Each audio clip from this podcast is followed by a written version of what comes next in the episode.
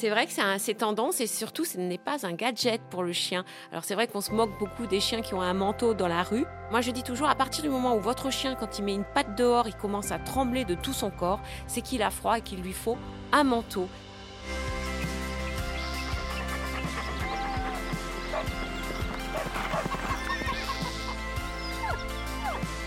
Bien dans ses pattes, le podcast Mon Jardin, ma maison, dédié à nos animaux de compagnie.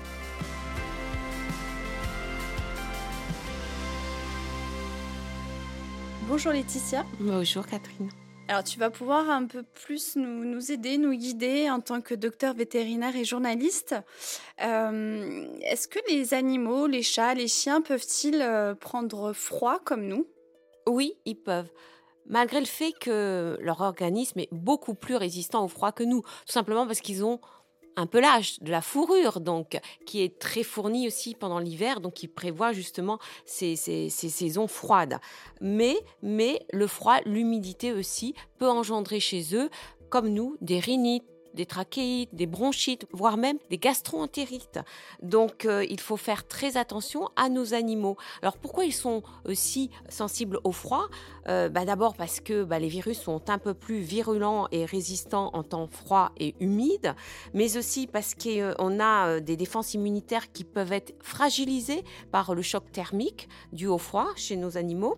Un assèchement des muqueuses nasales aussi est propice à la multiplication des virus. Et puis on a surtout une vulnérabilité individuelle chez nos, animaux. On sait que les plus fragiles, les plus frileux, du coup, euh, sont euh, les jeunes, mais aussi euh, les seniors, hein, les animaux âgés les animaux qui sont maigres, mais aussi on les oublie, les obèses, parce que quand on est obèse, eh ben, on a un problème, des dérèglements hormonaux qui ne permettent pas de réguler la température interne.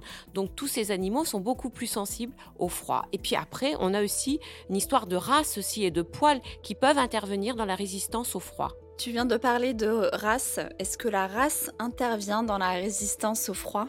Oui, effectivement, il y a des races qui sont beaucoup plus résistantes au froid, que ce soit chez le chat ou chez le chien.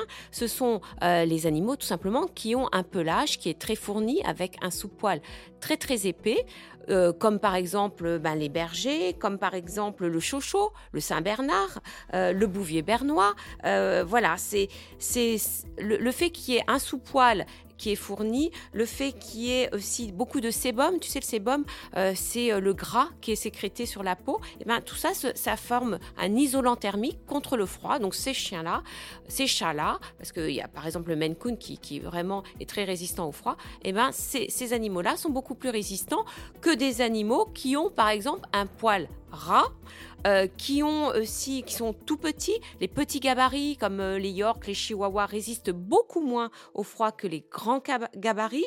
Et puis les animaux qui sont fins naturellement comme les lévriers ont beaucoup de mal aussi à résister au froid. Donc ces animaux-là, il faut faire très attention et les protéger.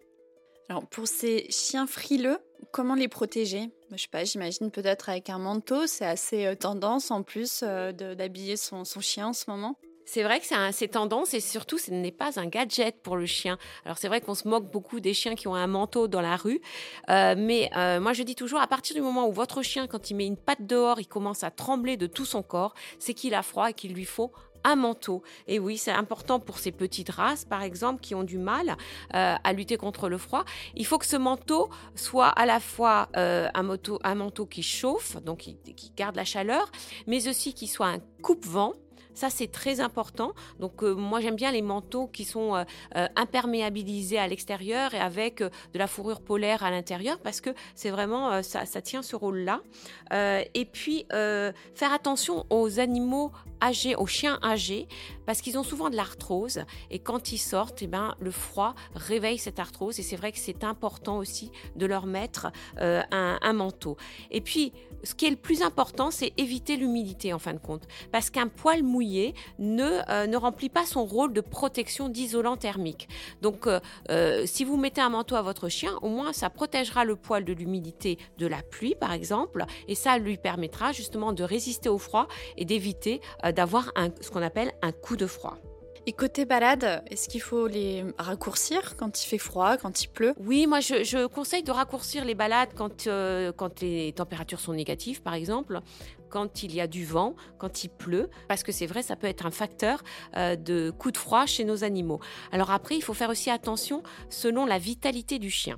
Par exemple, si vous avez un chien qui est très actif, qui aime bien courir, donc euh, Bon, vous le sortez, et bien souvent vous le lâchez, il commence à courir. Faites attention, parce qu'il peut avoir des claquages musculaires, tout simplement parce qu'il démarre à froid, comme on dit. Donc faites très attention, surtout quand les températures sont négatives.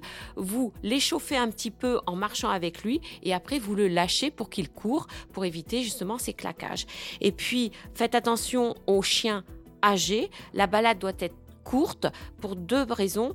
D'abord parce qu'ils ont souvent un cœur qui est fatigué. Or, le fait d'affronter le froid euh, fait, fait en sorte que le, cœur travaille plus. Donc, ils peuvent être essoufflés, voire toussés. Donc, faites très attention à ça. Et puis aussi, je venais d'en parler, euh, s'ils ont de l'arthrose, eh ben, le froid peut réveiller des douleurs arthrosiques. Il faut éviter justement de les laisser trop longtemps dans le froid. Donc, un manteau chaud et des petites balades. Justement, tu parles de petites balades. Pour toi, c'est combien de minutes? Alors ça dépend de la température à l'extérieur et s'il pleut, mais 10 euh, minutes. Alors moi je, dis souvent c'est des balades hygiéniques dans le sens où il faut le sortir très souvent euh, pour qu'il fasse ses besoins. Euh, ça peut durer que 10 minutes. C'est vraiment à voir selon aussi le chien parce qu'il y a bien souvent des chiens qui ont du mal à avancer, qui regardent en arrière en disant on rentre. Ça veut dire vraiment qu'ils souffrent du froid, donc il faut rentrer. Et puis il y en a d'autres qui veulent rester des heures dehors même s'il fait froid, mais donc bien faire attention à bien les échauffer au début en les faisant marcher avant de les laisser courir ou jouer à la balle par exemple. Mais euh, voilà, ça dépend un petit peu du chien, de la vitalité du chien. Alors pour nous, l'hiver, on adore euh, se faire couler un bon bain. Est-ce qu'on évite euh, ça aussi pour euh, les animaux ou pas? Ben ouais, moi j'évite quand même de, laver mon chien l'hiver, c'est vrai, parce que bah, que l'humidité justement diminue le côté isolant du, poil, du pelage. Et puis j'hésite et je fais surtout, je ne tombe pas. les chiens, faites attention à ne pas tondre votre caniche juste à l'entrée de l'hiver, puisque son poil quand même le protège du froid. Alors si vous voulez augmenter sa résistance au froid euh, en, entretenant son pelage, il faut tout simplement le brosser. Parce que quand on brosse, on donne de la densité au poil. Donc cette densité permet d'avoir ce qu'on appelle un coussin d'air entre la peau et le poil. Et ce coussin d'air est un isolant thermique. Et en même temps, quand on brosse le poil de son chien ou de son chat, on étale le sébum, qui est cette couche lipidique, qui est aussi un isolant thermique. Donc, Pensez à bien brosser vos animaux pendant tout l'hiver et ça leur permettra d'augmenter leur résistance au froid. Alors, il me semble qu'il y a vraiment deux parties de, leur corps euh, qui sont euh, mis à dure euh, épreuve dans la neige et la glace. Je parle des, des pattes et des coussinets. Comment les protéger? Oui, il faut faire attention. D'ailleurs, les mushers, vous savez, ceux qui ont des chiens de traîneau, font très attention aux pattes des chiens parce que bah, ils peuvent euh, avoir des crevasses, des gelures, euh, des fissures aussi au niveau des coussinets, dû au froid, dû à la glace, euh, aussi au sel de, des enneigements. Donc, il faut vraiment faire très attention aux pattes de, vos chiens, moins des chats parce qu'ils sont moins tendance à avoir des problèmes de pattes, mais surtout les chiens quand ils sortent dehors et surtout dans la neige et dans la glace. Alors, quand vous avez de la neige dehors ou de la glace, euh, moi, ce que je conseille, c'est d'avant de sortir, de badigeonner les coussinets avec une couche de graisse. Alors, ça peut être de la pommade grasse, comme par exemple de la vaseline, mais il existe aussi des baumes euh, qui sont euh, faits justement pour les coussinets, qui sont vendus chez votre vétérinaire et qui permettent justement d'isoler les coussinets par rapport au froid et à la glace. Vous pouvez aussi en mettre au bout des oreilles, parce que les oreilles aussi ont tendance à geler, et aussi chez le mâle sur le scrotum, parce que là aussi c'est un, un endroit qui est très sensible au froid. Donc il faut euh, mieux euh, le badigeonner de, de, pommade ou de baume spécial pour éviter euh, des, problèmes d'irritation, de crevasse.